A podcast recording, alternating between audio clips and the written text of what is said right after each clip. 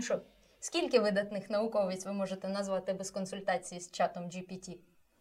Ну, окрім Марії Кюрі. А насправді їх значно більше, і порівняно навіть із діячками мистецтв, різними акторками, письменницями і так далі, у науковиць е, бували такі драми у житті, які просто нікому і не снились. І от якщо ви хочете дізнатись про життя і досягнення науковиць, що змінили світ, то залишайтеся з нами, будемо розповідати. І сьогодні ми, Юлія Іванчикова. Зараз ми прочитаємо опис Юлії Іванчикової, аспірантка Інституту зоології, яка зараз досліджує е, дельфінів та китів всі Mammal Research Unit університету Сент Ендрюс в Шотландії, Великобританії. І я Ольга Маслова. Е, Ольга Маслова, кандидатка біологічних наук, е, співзасновниця наукпоп ініціативи Нобілітет, ведуча подкасту Наука як по маслу на громадському радіо, в якому вже вийшло 108 випусків. Е, співавторка книги Коли я нарешті висплюся та авторка книги Пригоди клітин в організмі та поза ним, а також авторка ютуб каналу Наук Попіл і членкиня експертної ради з теми із ФЕМ. Будемо спілкуватись сьогодні із нашою прекрасною гостею. І спойлер, далі в кожному з випусків у нас буде нова гостя і нова відповідно героїня з Оленою Паренюк. А я кандидатка біологічних наук, е, старша наукова співробітниця Інституту проблем безпеки АЕС. І дуже активно останнім часом веду науково-популярну діяльність. Ми з колегою пишемо книги, е, спілкуємося з журналістами, розповідаємо людям, як розкрутитися е, через паніку навколо Запорізької атомної станції. І це якраз той момент, коли треба згадати, що саме Олена була першою гостею в моєму подкасті Наука як по маслу. І тут новий подкаст, е, нова епоха, і все одно ми починаємо з Олени. І про кого ми сьогодні говоримо з тобою? Розкажи. Ми сьогодні поговоримо про Лізу Мейтнер, тому що. Цікаво говорити з радіобіологом, це я, е, про жінку, яку називають матір'ю ядерної бомби. Е, ядерна бомба, ядерна зброя зараз дуже актуальна тема. Плюс дуже цікаво поговорити про всі ці соблазни, які є насправді в науці, е, і яких навіть жінки не можуть уникнути. Це, це до речі, ти буквально випередила моє питання про те, чому біологиня говорить про фізикиню. І от Юля додасть, що насправді це був твій свідомий вибір поговорити саме про цю науковицю. Ну так, можемо трошки зазирнути за лаштунки, тому що е, е, я пам'ятаю, що я б написала вам тобі і запропонувала поговорити про іншу вчену Ширлі Енн Джексон яка теж є важливою і радіофізикінію, але власне ініціатива поговорити про Лізу Мейтнер саме від тебе відходила. І е, ще може теж трошечки поділюсь одразу, що ми плануємо в наших випусках не тільки обговорювати саме постать жінки і її життя, і особисте, і все інше, але і також трошки торкатися якихось актуальних тематик і проблем, які пов'язані. І, власне, коли я трошки, ну от Ліза Мейтнер, вона була у нас в цьому шорт-лісті тих, mm-hmm. про кого ми хотіли поговорити. Тому це був такий певний perfect match. Тобто, коли ти вже е, приходиш говорити про неї, то ну якби ми е, поміняли власне героїню. Але потім, коли я почала трошки більше занурюватися, я зрозуміла, що в принципі на примірі, на прикладі Лізи можна е, ну, більшу частину цих проблем просто закрити. Це буде і там і сексізм, і антисемітізм, абсолютно, і проблеми там етичності е, науки, там співпраці з е, ну, етичні питання, там які стосуються атомної бомби, і так само з співпраці там з нацистами і всього такого. Uh-huh. І навіть е, неоплачувані стажування, там, наприклад, uh-huh. от про це сьогодні uh-huh. і поговоримо. Тому у нас просто якийсь е, джекпот на барабані насправді. З чого ти б хотіла почати про неї розмову взагалі? От Що тобі найбільше підсвітило? А, Мені насправді а, в от зараз ми займаємося тим, чим займаємося. Тобто ми дивимося на ситуацію навколо Запорізької атомної станції, навколо Чорнобильської атомної станції. І насправді дуже небагато експертів щось говорять, тому що дуже складно собі вербалізувати що ти можеш сказати, а що ти не можеш сказати, чого краще не говорити. Да? Тому що ти можеш, сказавши щось, якусь інформацію, ти можеш це підсвятити не тільки для української публіки, а й для російської. Ну це можна як ми отримуємо не те, чого ми хотіли. А, І так само, от вся ситуація з Мейтнер. Е, ти, коли починаєш щось абсолютно нове досліджувати, ти абсолютно не знаєш, де тобі варто спинитися. А, І оця певне питання якісь, якихось кордонів в науці, воно може бути не дуже специфічне для жінок, тобто для чоловіків також. Але е, через те, що ми жінки, ми дуже часто ми більш емпатичні, да? тобто ми часто відчуваємо чужі кордони, в тому числі кордони досліджень. І от Ольга може, я думаю, краще за всіх розказати, е, що там є певні кордони в дослідженні клітин, в роботі з біологічним матеріалом. А у Мейтнер вона мала ці кордони фактично створювати для себе. Але це дуже складно, коли ти представитель богоізбраного народу, а, і ти ще й працюєш там, де власне все можливо, тому що це було так, власне, в Германії. В Германії, в Австрії, доки вона там працювала. А потім виявляється, що а, гонка озброєнь і всі хочуть, тобто всім ти цікава з одного боку, тобі дають всі ресурси, а з іншого боку, ти жінка, і ти мала знати, тобто ти мала зупинитися. Дуже складно зупинитися, коли в тебе є все, і тобі це цікаво.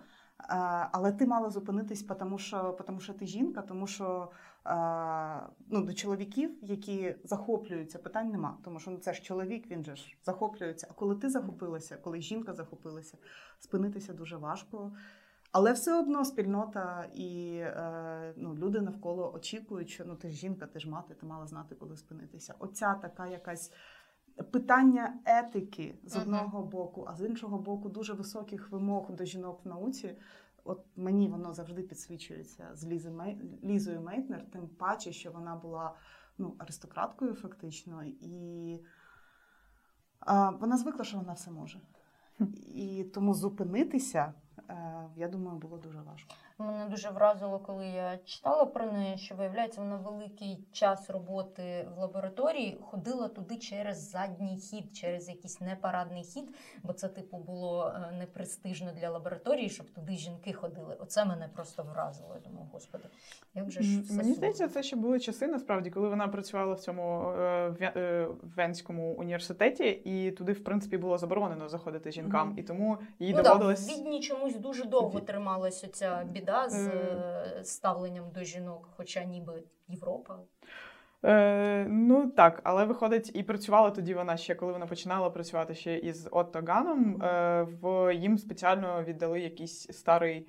Е, стару майстерню, насправді, е, де працювали з деревом, і туди був був тип, якби окремий вхід. І, власне, це її, е, якби тому вона ходила, заходила туди, але вже навіть в той самий час у того самого Оттагана, з яким вони співпрацювали там плідно більше 30 років. В нього вже була лабораторія в інституті хімії, виходить але їй теж заборонено було туди ходити.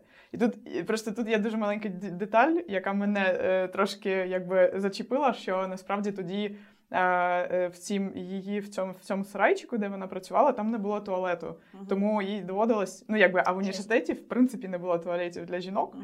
і їй доводилось ходити просто в там ресторан, який трошки нижче по вулиці знаходиться.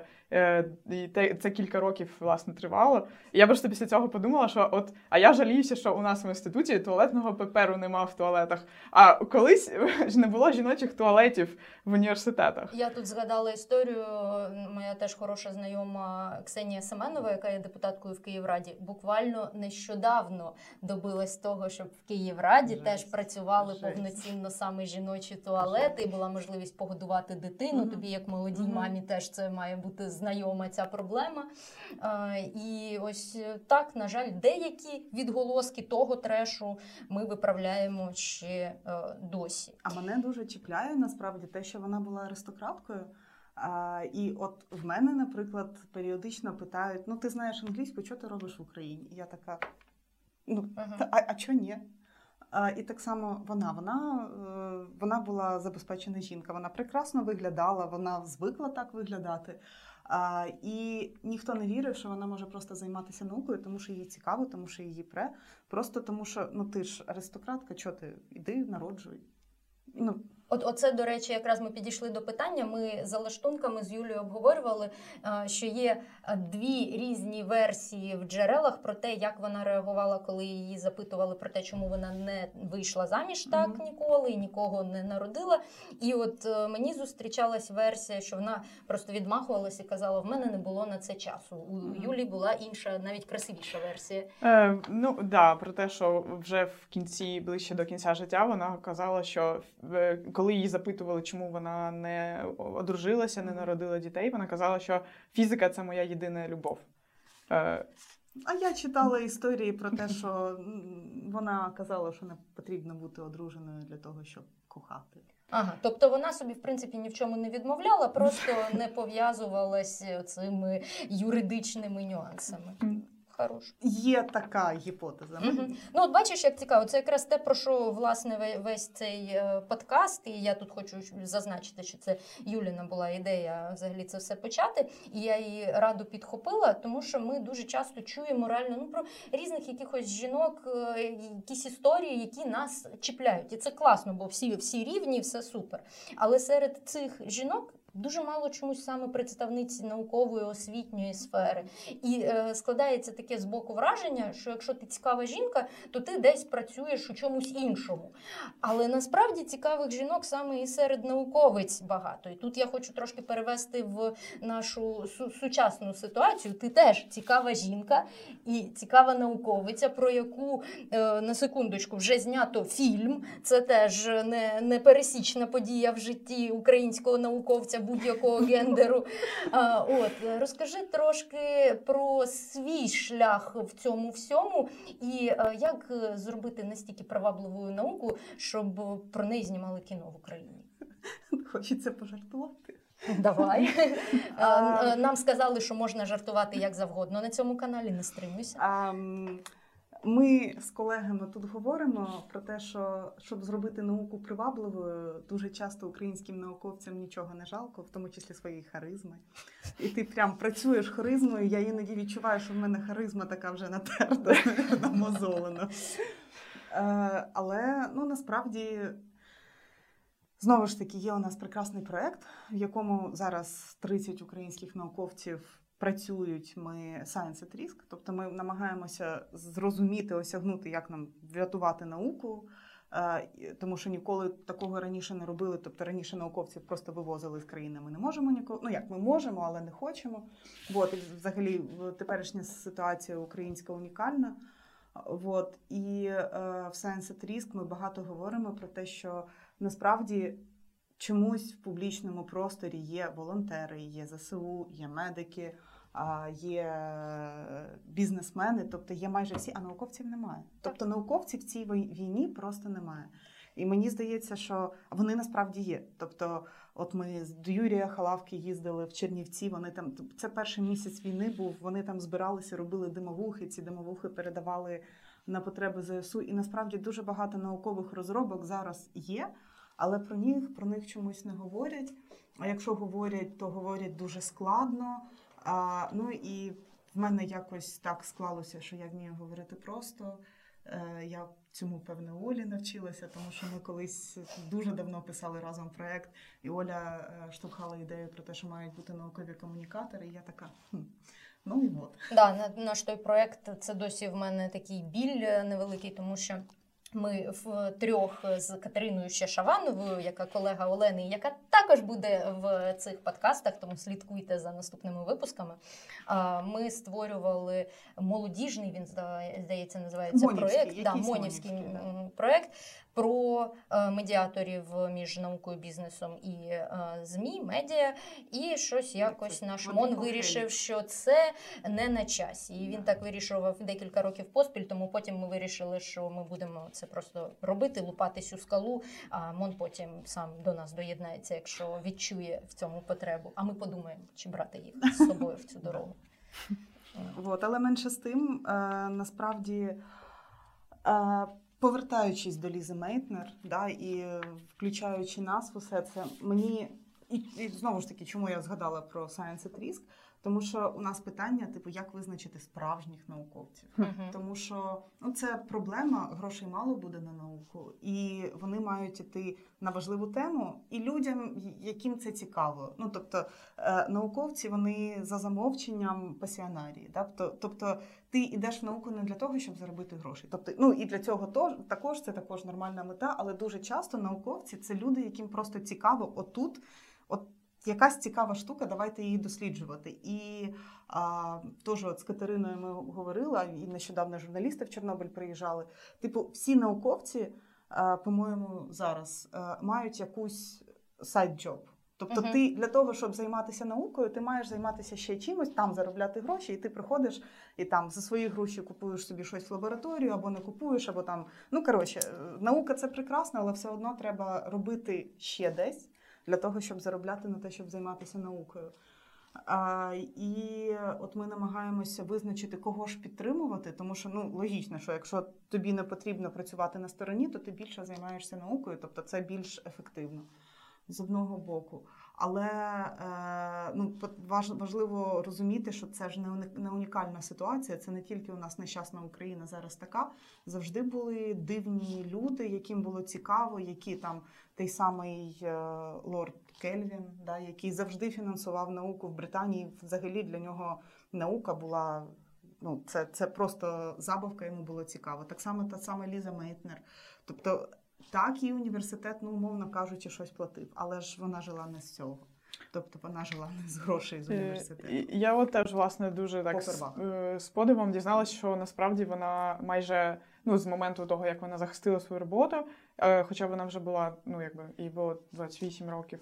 Е, і ну, власне, до 34 років вона працювала в лабораторіях і не отримувала оплату за це. Тобто, 34 роки це вперше вона отримала оплату за свою роботу. Її ще закидали, що ви погано працюєте. Так. Типу, а чого це ти працюєш без грошей? Бо можу. А чого це ти так робиш? Що з тобою не так? Да. Хочу і Да. працюю, маю можливість.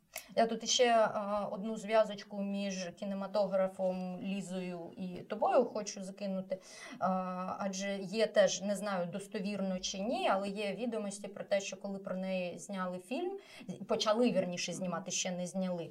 Їй показували якісь там проміжні етапи. Вона була страшенно незадоволена. Вона казала: видаліть взагалі, як це розбачити можна, щоб цього ніде не було. Е, ну але звісно, що вже там все було відзнято і ніхто нічого не прибрав.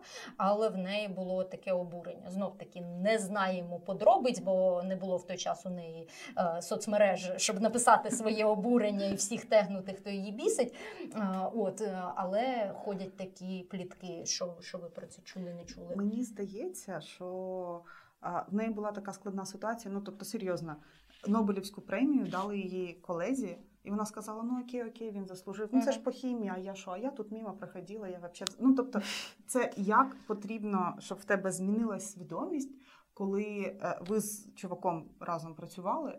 А Нобелівку дали йому, а ти просто молодець. Ну так У нас тут іще будуть такі історії в наступних подкастах. Знов таки. А, і тому мені здається, що це просто зміна якась свідомості. Да? Тобто ти така, а я що? Я просто в лабораторії прибірки мила от, і написала 20 статей. Просто я випадково я йшла, йшла, посковнулась, впала, і тут хоп, стаття з мене випала. Ну тобто, і тому мені здається, що ну часто ж буває, е, якщо подивитися насправді інтерв'ю. А, науковець там ту ж е, Барбару Маклінток, да, про яку ви будете з Катериною Будемо. говорити. Е, вона ж ніколи, вона така, я що, я тут просто ріжу ці. Це, до речі, чомусь саме е, дівчатам, жінкам е, властиво, і це дуже дивна меншовартість, е, гендерна меншовартість, чи як це правильно назвати. Тому що всі такі, та що, та я нічого. А чоловік десь там поруч постояв і вже скаже, та я брав у цьому активну участь, стояв у основ цього проєкту і так далі. Ну теж без супер узагальнень бувають винятки, але тенденція така. мене е, мені зараз в інституті, ну скажімо, ми виграли нанівську тематику, я там керівник, і я відкриваю свій штатний розпис, а в мене там всі керівники, і я одна зірочка СНС. Думаю, що це таке? Ну але, але мені все подобається. Ну менше з тим. Всі керівники, реально, всі в проєкті керівники, крім керівника.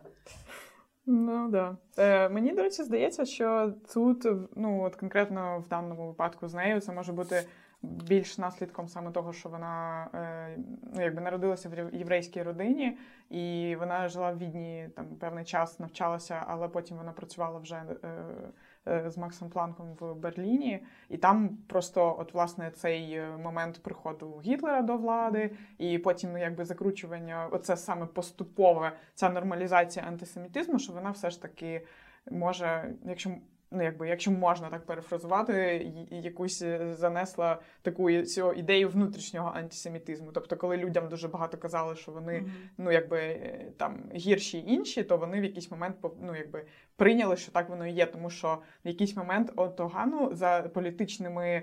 Ем, якби мотивами не дозволяли її включати в публікації. Хоча все ще навіть в той самий час е, вони активно листувалися, і вона власне йому і писала тоді, що там, наприклад, там я не впевнена, що у вас будуть uh що ваші розрахунки правильні, вам треба їх там перерахувати. І, і власне, що е, і ну якби.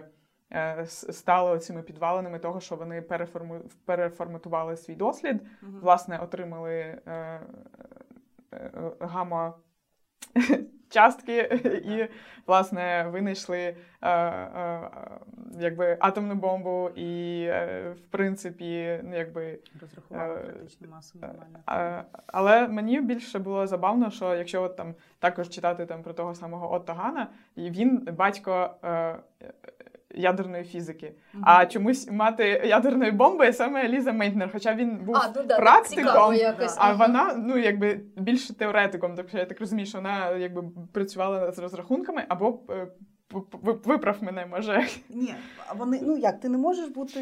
Е, тоді не було ще розділення. Е, ну, тобто, фактично з них з оцієї mm-hmm. історії з Мангеттенського проєкту, mm-hmm. з Фау-2, з ну з оцієї ядерної зброї почалося розділення на теоретиків і практиків. Ага. Тому що ну не було такого. Ти е, теоретично ти мав вміти і те і інше, але mm-hmm. потім вже ну там хтось робить те, що у нього да, краще виходить. Да. в принципі. Мені взагалі всі ці історії про батько мати, ну як теж мої колеги кажуть, ми батьки і матері тільки своїх дітей. А все інше не треба нам. Дякую. Оця вся відповідальність. Вона там у науці, саме тому ми і публікуємо публікації, і саме тому, знаєте, просто коли я не знаю, чому на це так тригернуло, але а, коли ти робиш якесь дослідження, то авторське право на це дослідження має твоя інституція. Угу. Тобто ти не можеш, ну якби теоретично ти не можеш забрати свою ідею і піти в іншу інституцію, тому що це типу некоректно. Да? Тобто, все, що ти опублікував в інституції, це угу. авторське право інституції. Тобто, а, якщо ми відкрили ДНК. Да, то це авторське право інституції. Якщо ти мати ядерної бомби, то то це ти персонально ти да. цей вантаж. Ну так от. Угу. Тут, до речі, хороше питання. Ти зачепила про внутрішній антисемітизм. Він дуже перегукується з внутрішньою мізогінією, з внутрішньою гомофобією і з усіма іншими такими внутрішніми приколами. І для мене це велика така психологічна загадка. Як же ж все-таки воно все розвивається? Це ну не тема нашого обговорення, але я просто хочу теж на неї е, звернути увагу і слухачів, у тому числі, що так часто, часто це буває. Це як ми е, також з подругами ти щось обговорюєш, потім щось таке кажеш, і таке, боже, жаби з роти, як вони ну тобто про токсик, токсик. мізогінію. Да, тобто Латентний токсик вилазить. І такий, я не, не це мала на увазі, а звучить так, як це. Угу. Бо треба довго перевчатись. Це як оті наші якісь старі навколо російські меми і так далі, yeah. які проникли там з телебаченням, ще з чимось, коли там mm дитинство потрапляло mm ще трохи на інші часи. І ти потім якусь цитату зацитуєш з якогось, прости господи, КВН, і думаєш, господи, наш що на що я це сказав. Да. Е, не треба було цього казати. Да. От так само і з цими речами. Треба трошки самодисципліни, щоб не говорити такого, хоча б свідомо. Е, мене, е, якщо можемо повернутися знову до цієї теми матерів в плані атомної бомби, що мене це більше навіть дивує, тому що якби за легендою, коли вони власне вже відкрили цей розпад е, е, урану в даному да, випадку, то там, значить, про це узнав Ейнштейн. і Він написав Рузвельту, що мол, ну якби Тут е, німці там прям, а це 39-й рік треба розуміти. Mm-hmm. Да? Тобто це от прямо зараз зараз війна, і вони в принципі володіють ну якби найсмертоноснішим ну технологією, з якої можна зробити найсмертоноснішу зброю. Да, да. Е, І власне тоді вони ну якби вирішили це контролювати. Виник Манхеттенський проект, і Лізу там в першу чергу запросили працювати mm-hmm. там. Але е, ну вона ж відмовилась. Вона да сказала дякую, не треба. Ну, вона знала. Вона сказала, я не буду робити бомби, е, а все одно її вважають матір'ю бомби. Ну, типу, що це? Мені не е, так. Лізі Мейтнер, е, я дуже вдячна, що ми про неї говоримо, тому що ну, якось так, вона для мене дуже. В неї дуже багато благородства. Тобто вона для мене вона мала можливість, вона мала ресурси, вона мала можливість е, сказати: Оце я буду робити, оце я не буду робити. Тому, наприклад, та сама Марія Кюрі, в неї не було такої можливості. Ну come on, в неї не було що їсти. Да? І вона mm-hmm. там ти або пішла в лабораторію, е, не знаю, або купила собі е, якийсь комірець, або купила собі поїсти. І там не було вибору. Да? Тобто ти працюєш, якщо ти хочеш їсти, ти працюєш, а потім вже ти працюєш, тому що ти звикла і тобі цікаво.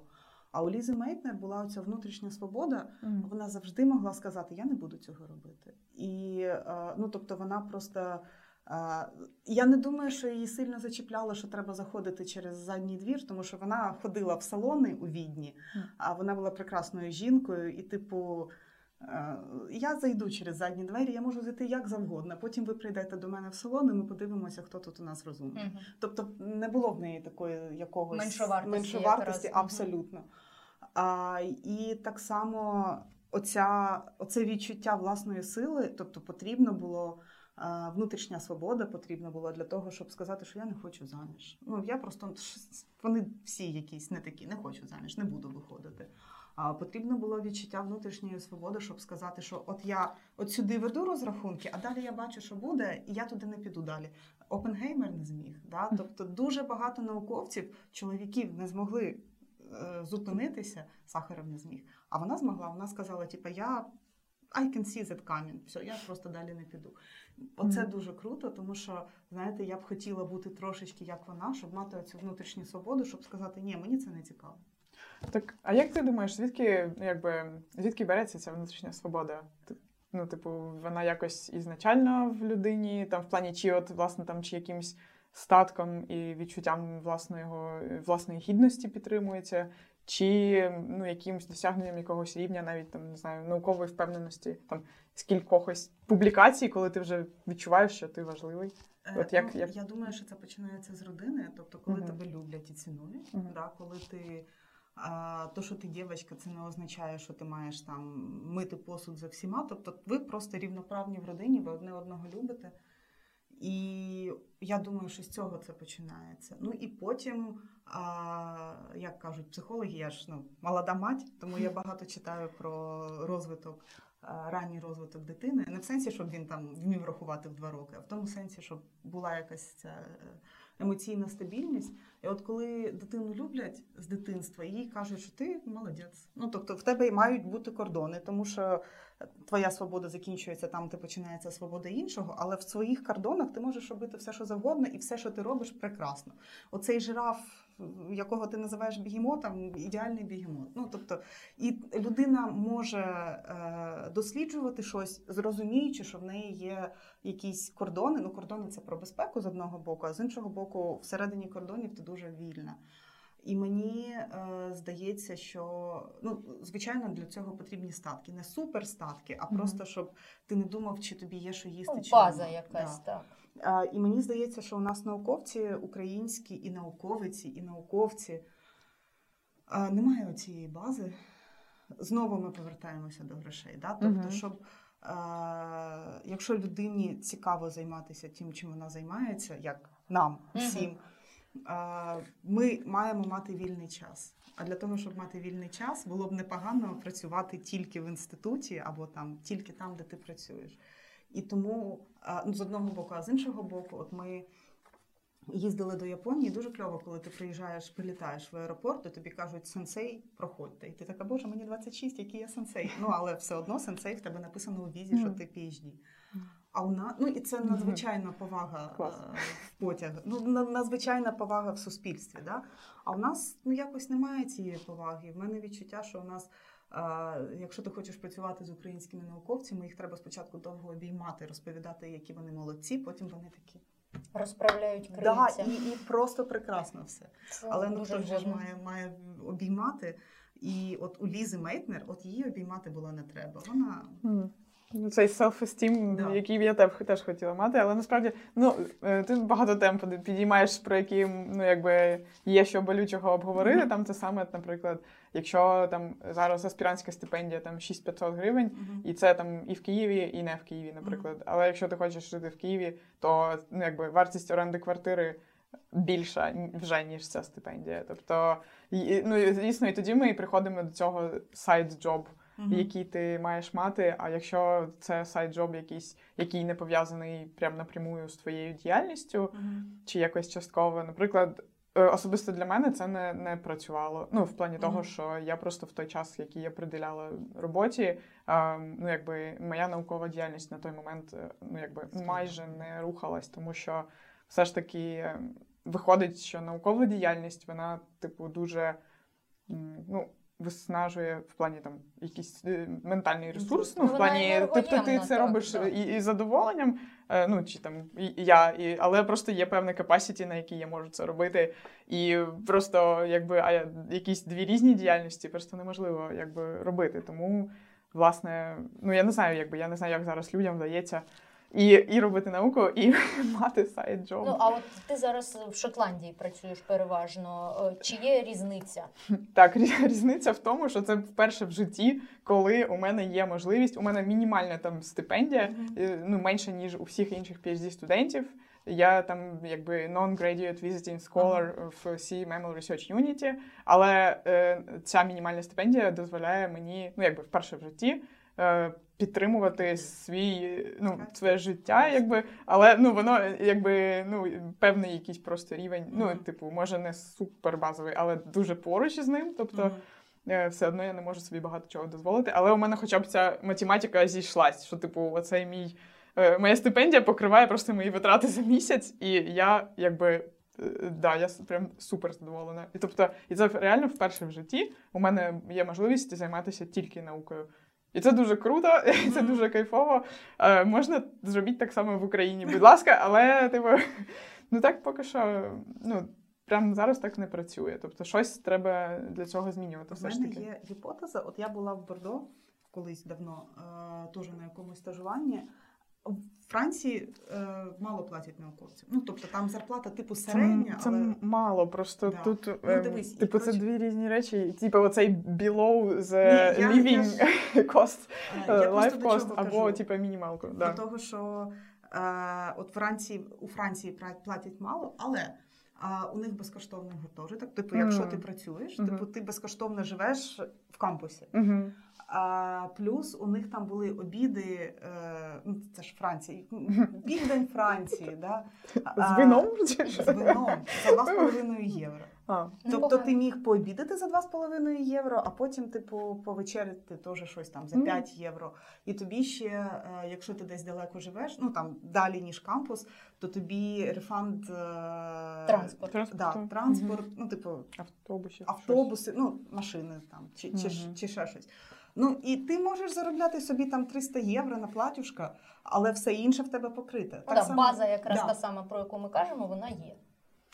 Ну, Мгм. тобто, мені здається, що також так теж могло б працювати. Тому що я, наприклад, знаю ребят, які ну, е, з, там, з інших країн. Вони просто не витрачають гроші, тому що їм, їм цікаво сидіти в лабі, і в тебе ця е, їжа по картках. В столовці в університеті. Вони не дуже, вони там математики, вони не дуже дивляться, що вони там їдять, чесно кажучи, але типа нормас, їда, ти туди закинув, все працює. От. І е, ну, вони витрачають гроші на те, щоб побухати в барі в кампусі. Все. Ну, і, і там іноді вони купують, коли футболка клеє і спліває, ти просто спадає. Вони такі. «М, треба щось купити. Ну, е, тобто, це segregation, це перебільшення, абсолютно точно, і так не має бути. Але тим не менше, якщо людині це цікаво, потрібно забезпечити базу тим або інакшим способом. Тобто, або грошами, або. Е. Пігами якимись, Да, да, чи якимись е, да, Ну, це як в айтішних офісах, там Печеньки. да, це, це крісла, мішки, теніс, е. Вони ж це взяли з університетів, насправді, з Research Institutes. Угу. Це правда. Ну, так. Да. Я все ж таки дійшла висновку, що е, ця, ця наукова творча ідея і думка вона може працювати тільки коли ти ситий і більш-менш задоволений. А ще, Ну, що? е, якщо ми говоримо про жінок, і ти таки згадуєш, що в тебе ж репродуктивна функція є. Мгм. І цю репродуктивну функцію, ну якщо ти Ліза Мейтнер і кажеш, ви всі некрасиві, е, то ти можеш собі дозволити. А якщо ти такий, от ти красивий, і в принципі ти розумний, Мгм. я розумна, треба підтримувати генофонд. Ну і все одно е, треба щось з цим робити. А, наукова діяльність це не така діяльність, коли ти можеш просто піти в декрет на три роки. Ну тобто, ні, ти, теоретично ти можеш, але тобі це цікаво. Це ну ти- складно Мгм. піти. Просто Мгм. тому, що ти не можеш. Я, наприклад, не можу і не змогла кинути свою науку з декрету. Тобто, в мене там історії, в мене зараз робочий графік виглядає, як я в 10 ранку заводжу сина в садочок, потім до 5, а потім я його забираю з садочка до 9 вечора, там з 6 до 9 ми тусуємось, до 10 він засинає, і з 10 до 3 4 я працюю, тому що мені треба колись працювати. Мгм. І е, ну, тому що я сова ще, тому що зранку мені там я таблічки роблю різні. А, а з якого, ну, бачиш, це, але ж це він вже ходить в садочок. Тобто Так. це було не завжди. Тобто, а як ну, якби, як ви, який у тебе був графік до того, як він пішов в садочок? До того, як він пішов в садочок, у мене був графік, коли чоловік, в мене чоловік зараз в армії, тобто він офіцер. А, але ми домовлялися, що я не хотіла народжувати від військового. А, і тому він там сходив на дві ротації, повернувся додому.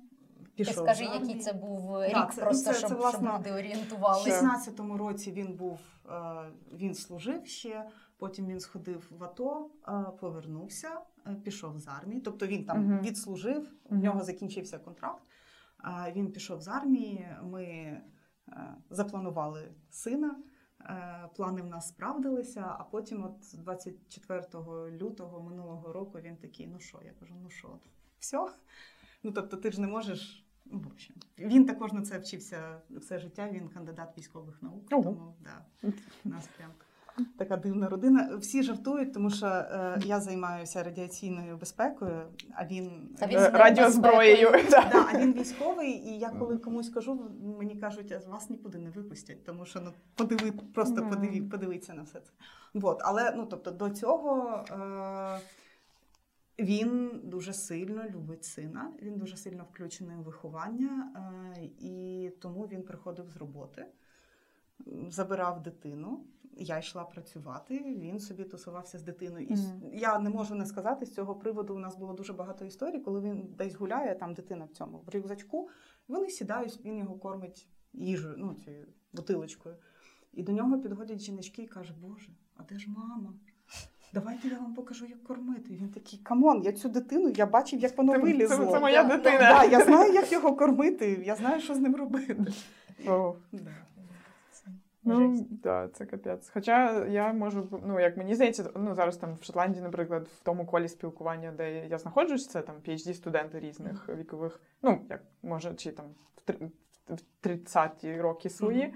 Скажімо так, то в принципі тут ну зовсім не так у них мені здається зараз е, все відбувається, як у нас. Тобто вони або не мають партнерів взагалі, Мгм. і навіть може не планують, і не навіть типу не задумуються про ну якби не планують родини, як мінімум ще. Можуть і в принципі, ну да, тому що оцей вже навіть в наукових кар'єрах мені здається, що цей типу час народження першої дитини він сувається вже навіть не до 30 40, років, а за за 40 плюс. Да. І це більш ну там це прям доволі яскраво виражено. Що а, і теж дуже багато жартів про те, що типу.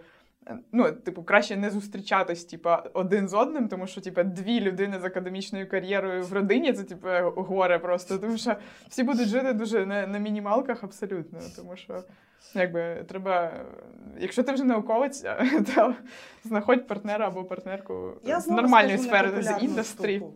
Насправді, е, я думаю, ну це просто для того, щоб люди, які нас дивляться і які не науковці, не думали, що ми тут всі ніщеброди. Ні. Е, тобто є оця мертва долина, да?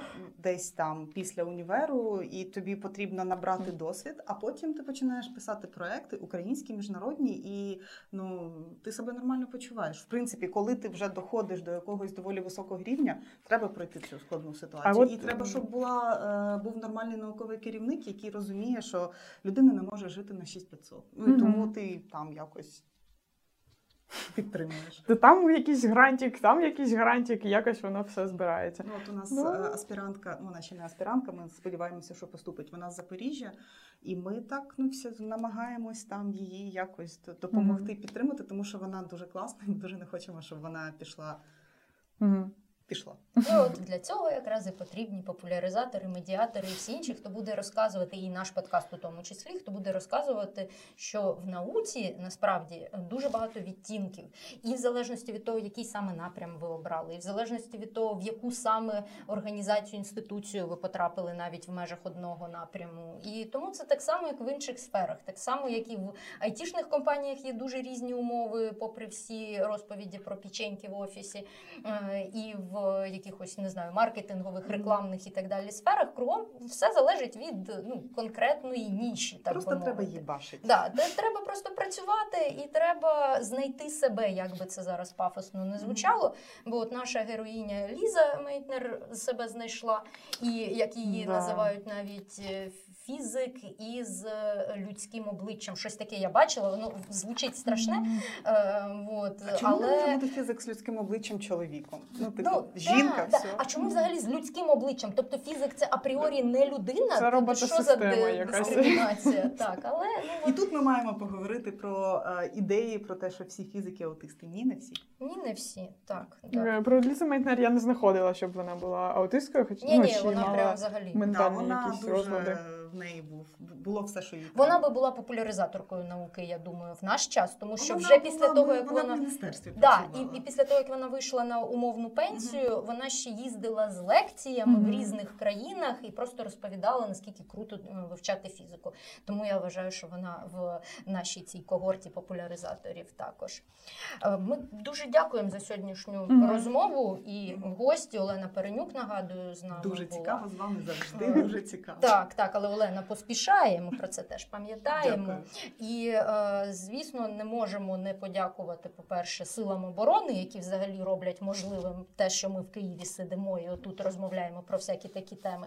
А, по-друге, звісно, громадські організації СТЕМ і SFEM, Спека Медіа. Підписуйтесь на спеку, підписуйтесь на наші джерела, мій канал Наук Попіл. Олена, може, щось іще е, порекомендуєш, куди підписатись, щоб тебе не У втрачати. нас є, ми з Катериною ведемо, ну зараз не дуже ведемо, але ми ще поверну, повернутися. У нас є блог Чорнобиль Інсайт на Фейсбуку, тому підписуйтесь, будь ласка, у нас там може щось буде з'являтися. А, і книжку ж купуйте. Да. Скажи книжку. Ми написали книжку Страшне, прекрасне і потворне в Чорнобилі з Катериною.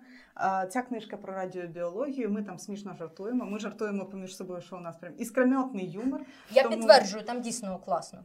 Ну купіть для того, щоб почитати і подивитися, чи вам буде смішно з того, як ми жартуємо. А також там є про Запоріжжя, Чорнобиль, радіобіологію і. Актуалочка різна. Ну і звісно, ми дякуємо за підтримку компаніям Руш та Труман і Tokarev Foundation, бо без них ця розмова так би і залишилась класною Юліною ідеєю на папері. А так ми сидимо в студії і з вами говоримо. Дякую. Мирного, спокійного вам часу. Е, Нехай найшвидше прийде перемога, і ви зможете насолоджуватись наукою е, в усіх її проявах. До побачення. До побачення.